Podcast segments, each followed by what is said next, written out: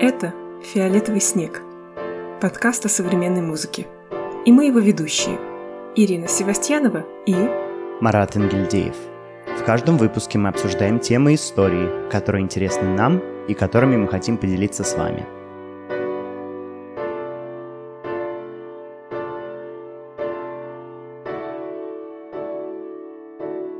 Всем привет! Это второй выпуск подкаста «Фиолетовый снег». Дошли мы до второго выпуска. Привет, Ира!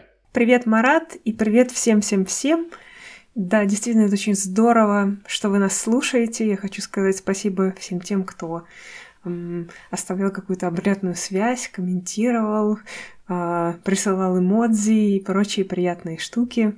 В общем, это невероятный совершенно опыт, когда твой разговор просто болтание вдруг становится настоящим подкастом. Это какая-то магия. А какие у тебя впечатления после первого выпуска? Абсолютно такие же. Мне было очень приятно получить все комментарии, все реакции от, от друзей. И, м- конечно же, много замечаний было тоже, которые обязательно, я думаю, мы возьмем...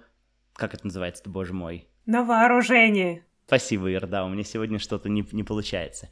Так вот, э, мы сегодня вот уже второй выпуск, действительно, мы думали, что откладывать это сильно не стоит дело, и решили ворваться в игру сразу же. То есть э, мы надеемся, что этот выпуск выйдет уже э, когда? Во вторник. То есть всего лишь неделя пройдет с момента первого выпуска или там примерно типа того. И сегодня мы будем говорить тоже об очень интересной теме, надеюсь, вам она понравится.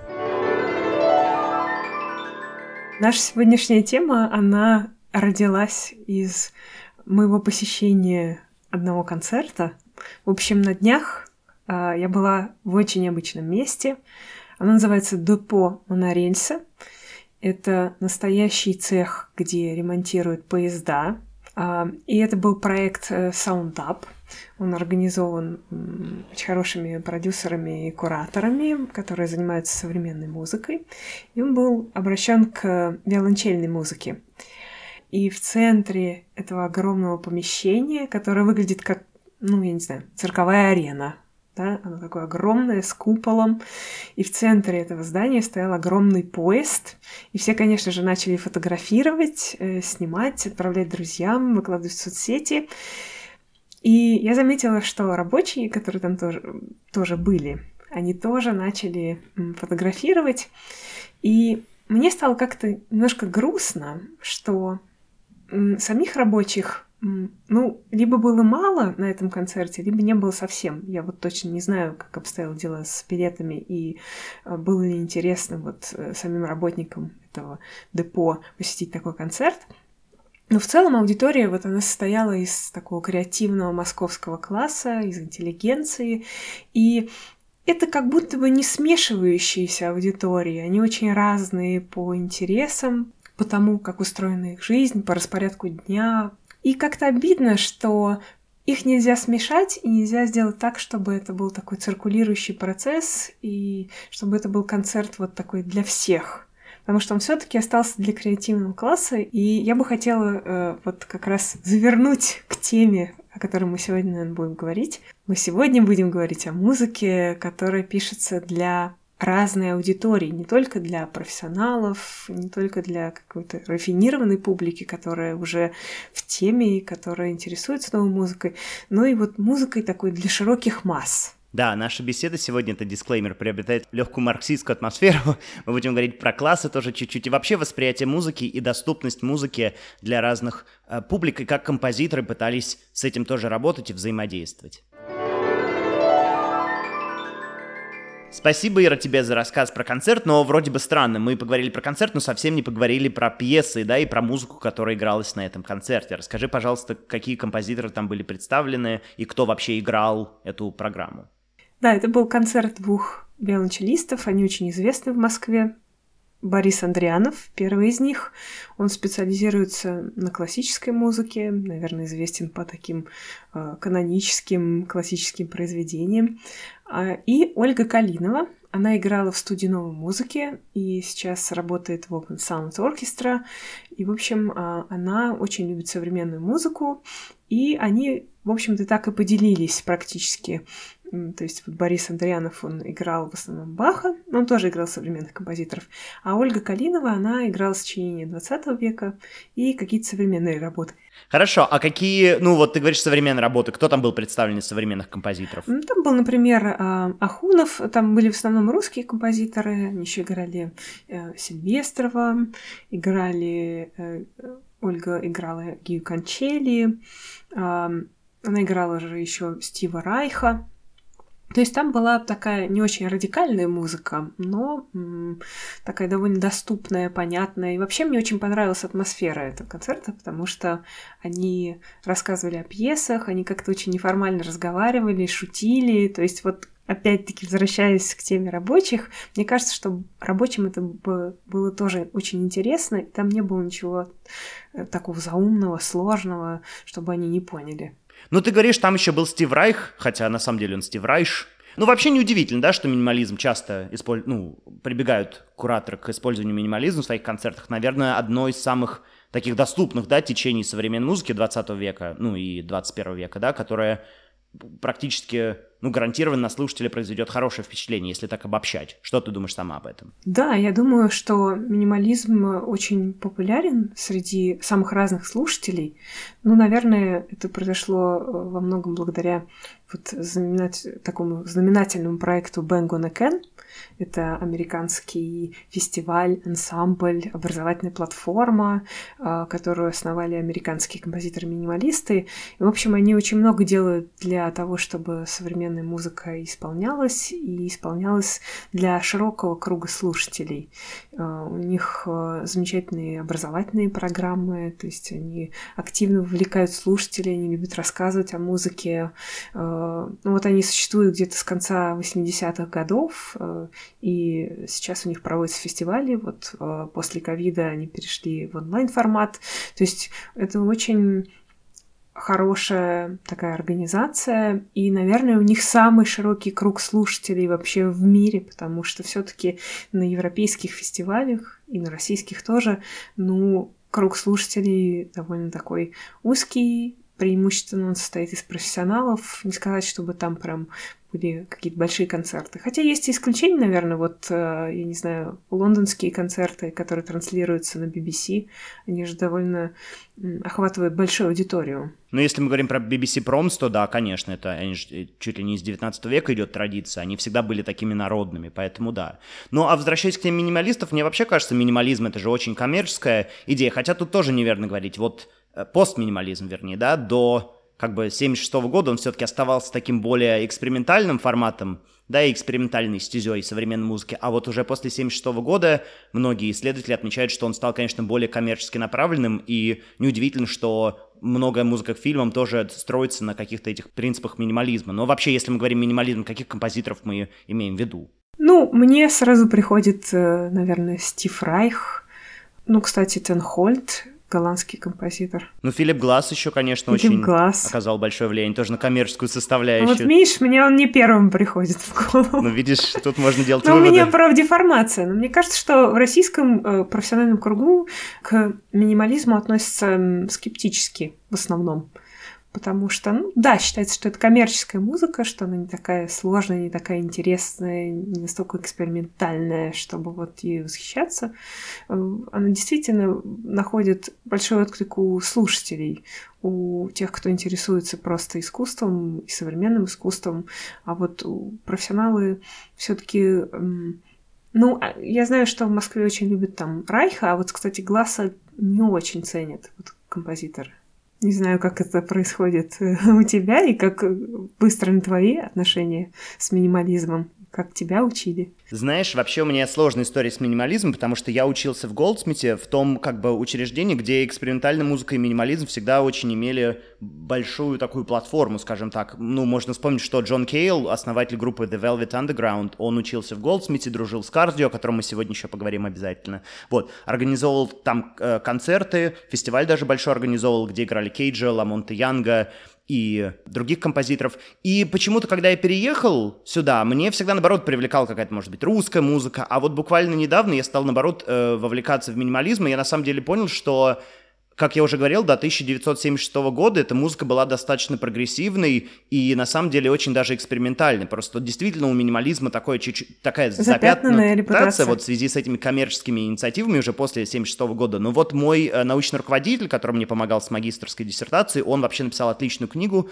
которая называется «Four Musical Minimalists». Кому интересно изучить этот феномен, обязательно советую почитать эту книгу, там прекрасно все написано хронологически, кто у кого идеи брал, кто у кого там что-то, может быть, копировал, и как вообще все это развивалось. Поэтому я хочу сказать, да, то, что я стал минимализм чуть больше ценить, чем раньше, но вообще какой самый главный урок минимализма, я имею в виду такого традиционного, да, Стив Райш, Филипп Глаз, то, что мы слушаем всегда музыку, и мы ожидаем что-то новое в этой музыке, да, услышать. А минимализм учит нас тому, что даже слушая одно и то же, одни и те же звуки в течение длительного времени, ну там, с минимальными да, с минимальным развитием, все равно тут скорее главный фокус это то, как мы слушаем и что мы слышим. И оказывается, что даже слушая одно и то же, мы наш слух, он не работает, ему не интересно слушать одно и то же, он все равно будет фокусироваться на разных каких-то м, звуках, да, на более низких, на более высоких, и скорее вот это то, что изначально минималисты хотели изучить в своей творческой практике, ну а потом действительно это стало очень коммерческой идеей. И вообще, в последнее время я очень много стал слушать э, вот этот лейбл Another Timbre. Он английский лейбл. Я о нем написал статью в марте. Всех желающих прошу ее прочитать. Да-да, кстати, она опубликована в музыкальной жизни, да? Если я не ошибаюсь. Да, она там была опубликована. Вот, и я иду на 6 сентября на концерт тут в Лондоне, и Apartment House, наш местный такой ансамбль, достаточно известный, будет играть шестидесятников, там Полина Ливерос, э, Джозеф Бёрд, Фелдман, меня ругают вечно в, в русских кругах, что я говорю Фельдман, оказывается, надо говорить Фелдман, ну извините. Так вот, и э, я, конечно, дойду из-за пьесы Терри Райли Keyboard Studies первая. Вот, она вообще мне очень помогла в этом году, я ее очень много слушал, и прям она такая расслабляющая, воздушная, мечтательная. В общем, что я хочу сказать, то что минимализм надо, конечно, изучать, и мне кажется, что у большинства людей, не независимо от страны, просто, ну, может быть, не самое, что ли, точное восприятие минимализма. Особенно советую всем вот изучить ранние года, да, 60-е, там много достаточно было экспериментов, которые повлияли вообще на становление, мне кажется, современной музыки во всех ее проявлениях. Я еще хочу сказать о явлениях такой второй половины 20 века. Ведь там же очень интересный момент, связанный с разочарованием в очень сложной музыке который произошел у композиторов там, не знаю, конца 60-х и начала 70-х годов. Ведь многие захотели действительно расширить круг слушателей, захотели, чтобы эта музыка была не только интересна вот профессионалам. Мне кажется, тут хороший пример. А, голландский композитор Луи Андрисон, он тоже связан с минимализмом, но с минимализмом голландским, потому что в Голландии такой свой минимализм. Кстати, в книжке у твоего профессора что-нибудь есть про голландских минималистов? Знаешь, нет, она называется Four Musical Minimalists, и там как раз говорится про вот эту нью-йоркскую, скорее, сцену и Сан-Франциско, вот, то есть американцы. Про голландцев там ничего нет. Ну, в общем, а, Андриссон, да, это очень интересная вообще фигура в музыке 20 века, и он же был таких левых взглядов кстати, как и многие композиторы, вот там, не знаю, 70-х, они были увлечены этими а, идеями а, вообще равенства, братства. И у Андрисона, у него даже появилось два своих ансамбля. Один назывался Orchestre de Вулхардинг. Отличное произношение э, голландских слов. А, спасибо. А, переводится с голландского как упорство. И у него был очень необычный для того времени, для начала 70-х годов, состав инструментов, потому что сам Андриссон играл на фортепиано, а остальные участники, они играли на духовых. Сначала это были а, трубачи, саксофонисты, тромбонисты, а потом к ним прибавились еще там флейты, кларнет и еще несколько духовых. То есть вот пьес для таких составов, чтобы там участвовали духовые и фортепиано, их в практике того времени практически не встречалось, поэтому они постоянно заказывали себе новые работы у разных композиторов, ну и плюс Андрейсон много писал для них сам. И у него еще был ансамбль, а, который назывался Гакет. А, смысл Гакета как ансамбля был в том, что там были амплифицированные инструменты, то есть инструменты с звуковым усилением, они были там даны попарно. То есть там были пары клавишных, пары ударников, пары э, электрогитар, там духовых инструментов. И они много играли и много ездили вообще по Голландии. Они заезжали в самые маленькие городки. Это тоже для того времени... Ну, это не новаторство, конечно, но так мало кто делал из академических музыкантов. Ко всему прочему, они еще были музыкантами с разными бэкграундами. Они м- занимались преимущественно джазом. И Андрисен, он как-то гибко совмещает в себе и академическую музыку, и тоже свое увлечение джазом. Э, и, в общем, он старался и писать так, чтобы соответствовать вот смешению этих разных эстетик. Он же еще переосмыслял вот в своем творчестве тональность и э, минимализм, в общем, простая музыка. То есть он э, как-то очень гармонично в себе сочетает вот это сложное, простое, э, такой мультикультурный вообще композитор.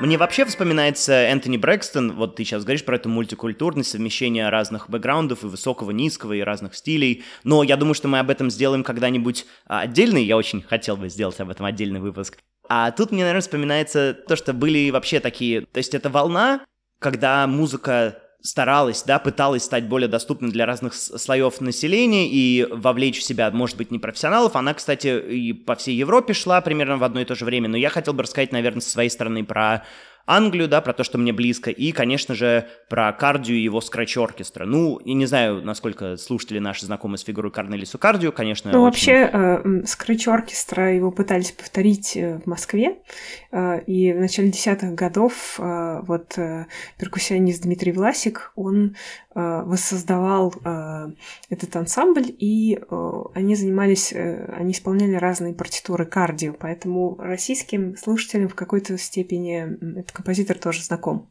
Что можно сказать о Кардию? Что Кардию, конечно, являлся белой вороной, он известен тем, что в свое время выиграл scholarship Стипендию. Спасибо. Стипендию на поездку в Германию, учиться у Штокхаузена и работать в студии в Кёльнской знаменитой. Но в то же время, по-моему, на год позже, он увидел э, Кейджа, который с Тюдором, Дэвидом Тюдором, пианистом, путешествовали по Европе, и их концерт произвел большое впечатление на кардио. После этого он полностью разочаровался в таком более модернистском, да, европейском авангарде. Собственно, переехал обратно в Британию, начал как раз-таки заниматься концертами, о которых я уже сегодня говорил, да, и чем, собственно, он стал известен как композитор, так наверное, тем, что он между 63 и 67 годами занимался написанием такой пьесы достаточно знаковой, которая называется «Трактат», по-английски «Treatise», Первая пьеса, если мне память не изменяет, в которой используется графическая аннотация, но не даются никакие пояснения к исполнителям. Ну и возвращаясь к Scratch Оркестра, он в 1969 году вместе с Хауардом Скемптоном и Майклом Парсонсом основал Scratch Оркестра. Главной особенностью являлось то, что там не было никаких иерархий, скажем так, и горизонтальные связи являлись основополагающими, да, то есть э, и это отражало, кстати, лево-радикальные взгляды кардио, да, вот мы много говорили о таком левом, да, подходе в 70-х многих композиторов. Соответственно, музыкальное образование не являлось там обязательной, э, обязательным для членства, то есть могли приходить люди, которые ничего не знали о музыке, не умели ее читать, и, собственно, Карди очень сильно верил в то, то, что мы все от природы творческие люди, что мы все можем созидать музыку, неважно, занимался ты в консерватории или в школе, или частной, или нет. Карди еще очень интересная история, что в 70-х годах он настолько увлекся вот этим своим марксистско-ленинистским, маоистским, что ли, м- идеологической составляющей, что он полностью отказался от э, такой музыки, скажем, экспериментального характера и начал писать просто какие-то популярные революционные песни, да, для продвижения своих левых взглядов. Вот, так что это в каком-то плане тоже отражает такое возможное ну что ли, разочарование в попытках привлечь людей. И... мне еще кажется, что вот Андрисен, он как раз встроился в такую академическую систему. Он остался, в общем, таким правильным композитором.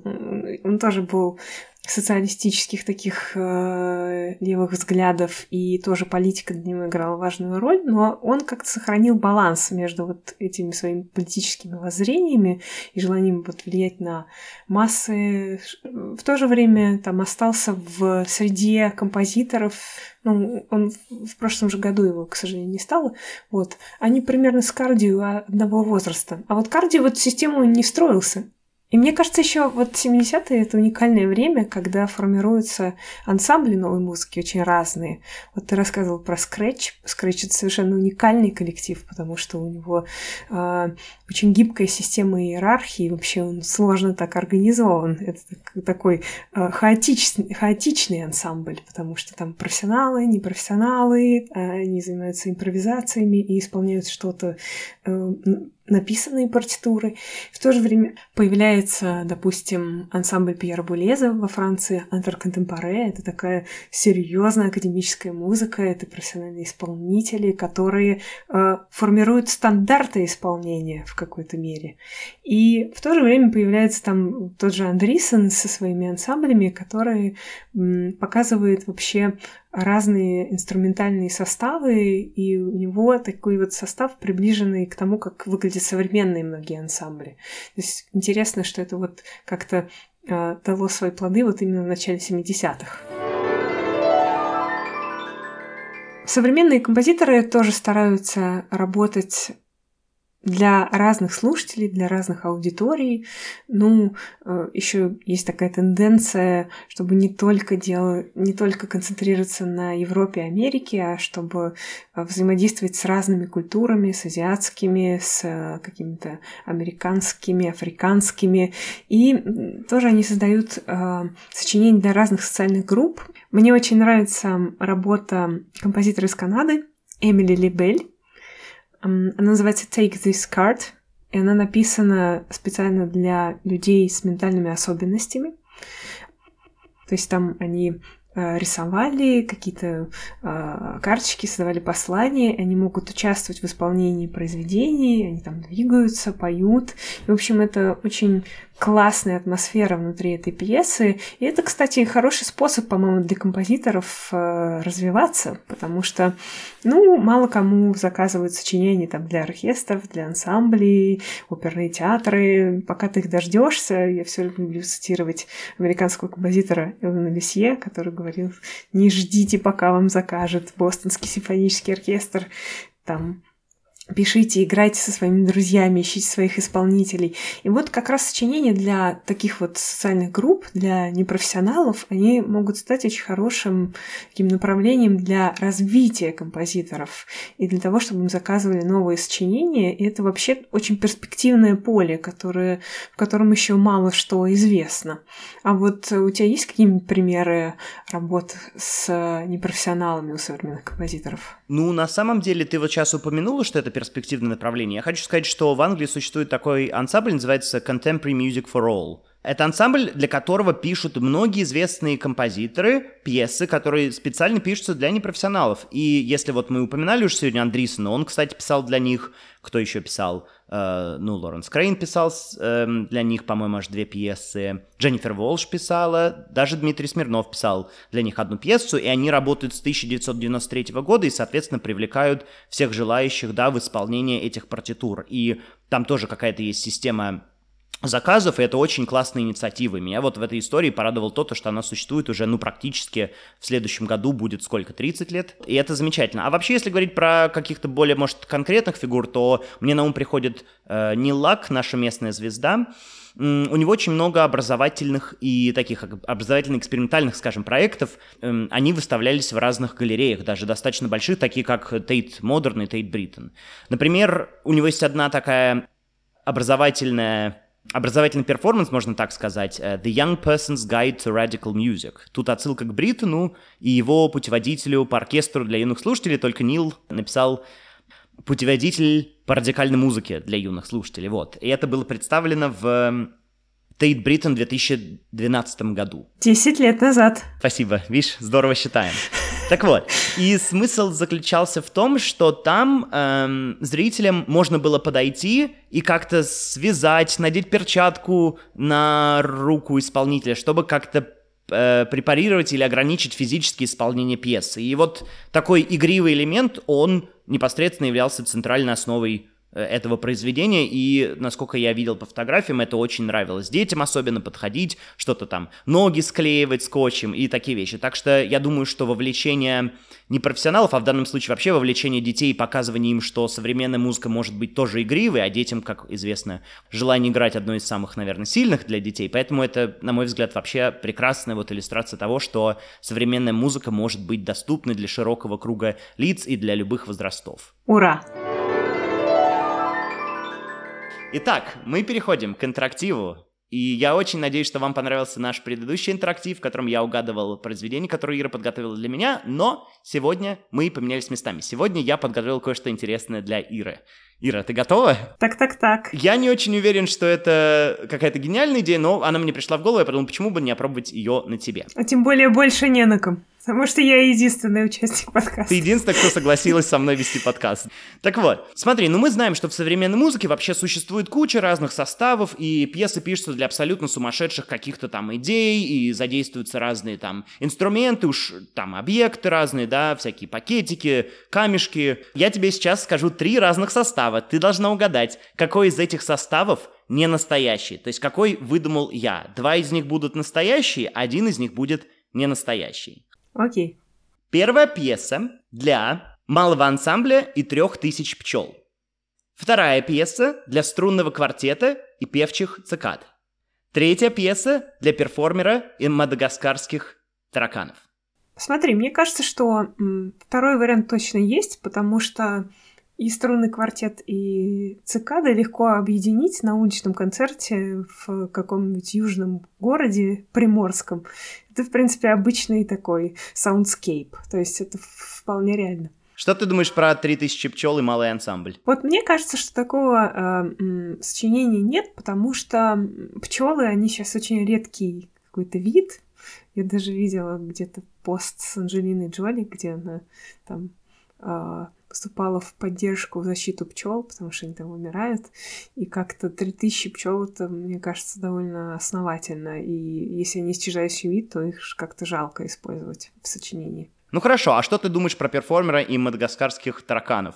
Я думаю, что эта пьеса тоже очень реальна, потому что мадагаскарские тараканы как раз очень распространены, и тем более там не сказано сколько их, и они, в общем, колоритные такие ребята. Я думаю, что к ним можно подключить, точнее, даже не к ним, а, допустим, в какой-нибудь аквариум с ними можно подключить э, тонкие чувствительные микрофоны, и они будут здорово э, издавать какие-то микрозвуки, которые будут увидены в такой макрорежим, вот, и перформер жанр там супер впишется, то есть это вполне э, реально. То есть я как куратор голосую за первый вариант, что его не существует. То есть ты считаешь, что не существует малого ансамбля трех пчел? Это твое финальное решение? Да.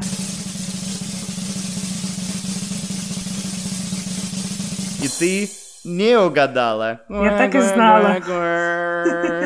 На самом деле не существует струнного квартета и певчих цикад. И я специально так сделал, потому что это вроде самый такой доступный вариант, но на удивление, по крайней мере, я ничего такого не нашел. Давай я лучше расскажу тебе про две, ну, про эти пьесы, которые действительно существуют. Композитора американского зовут Мия Масаока, и она очень в своих, по-моему, не только в этих двух, но и в других пьесах задействует насекомых. Первая пьеса с тремя тысячами пчел, она действительно существует, называется Bee Project, первый, 96 -го года, для малого ансамбля и трех тысяч пчел. Э, там в инструментовке кота, это такой м- японский инструмент, скрипка, перкуссия и 3000 подвученных пчел, которые в стеклянном контейнере на сцене в момент исполнения пьесы жужжат, и, соответственно, они подзвучены. Ну, сложно, наверное, сказать, можно ли эту пьесу как бы воссоздать, то есть где ты найдешь 3000 пчел, наверное, вся эта история. Я думаю, что 3000 пчел это не так много, как мы думаем. Это какая-нибудь пасека, все-таки они же маленькие. Ну, это возвращаясь, наверное, к нашему предыдущему разговору, да, про масштабность. Все равно это не просто для струнного квартета и там и гобоя, да, это все-таки надо где-то найти и разузнать.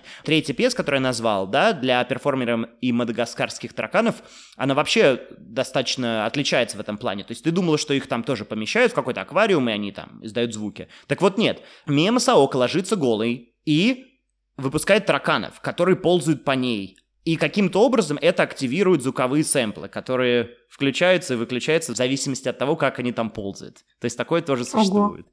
В следующий раз, надеюсь, у тебя получится лучше. Но я нисколько не расстроена, что не угадала, потому что я была бы рада послушать э, пьесу с цикадами и струнным квартетом. Ну а мы переходим к выводам нашего сегодняшнего подкаста.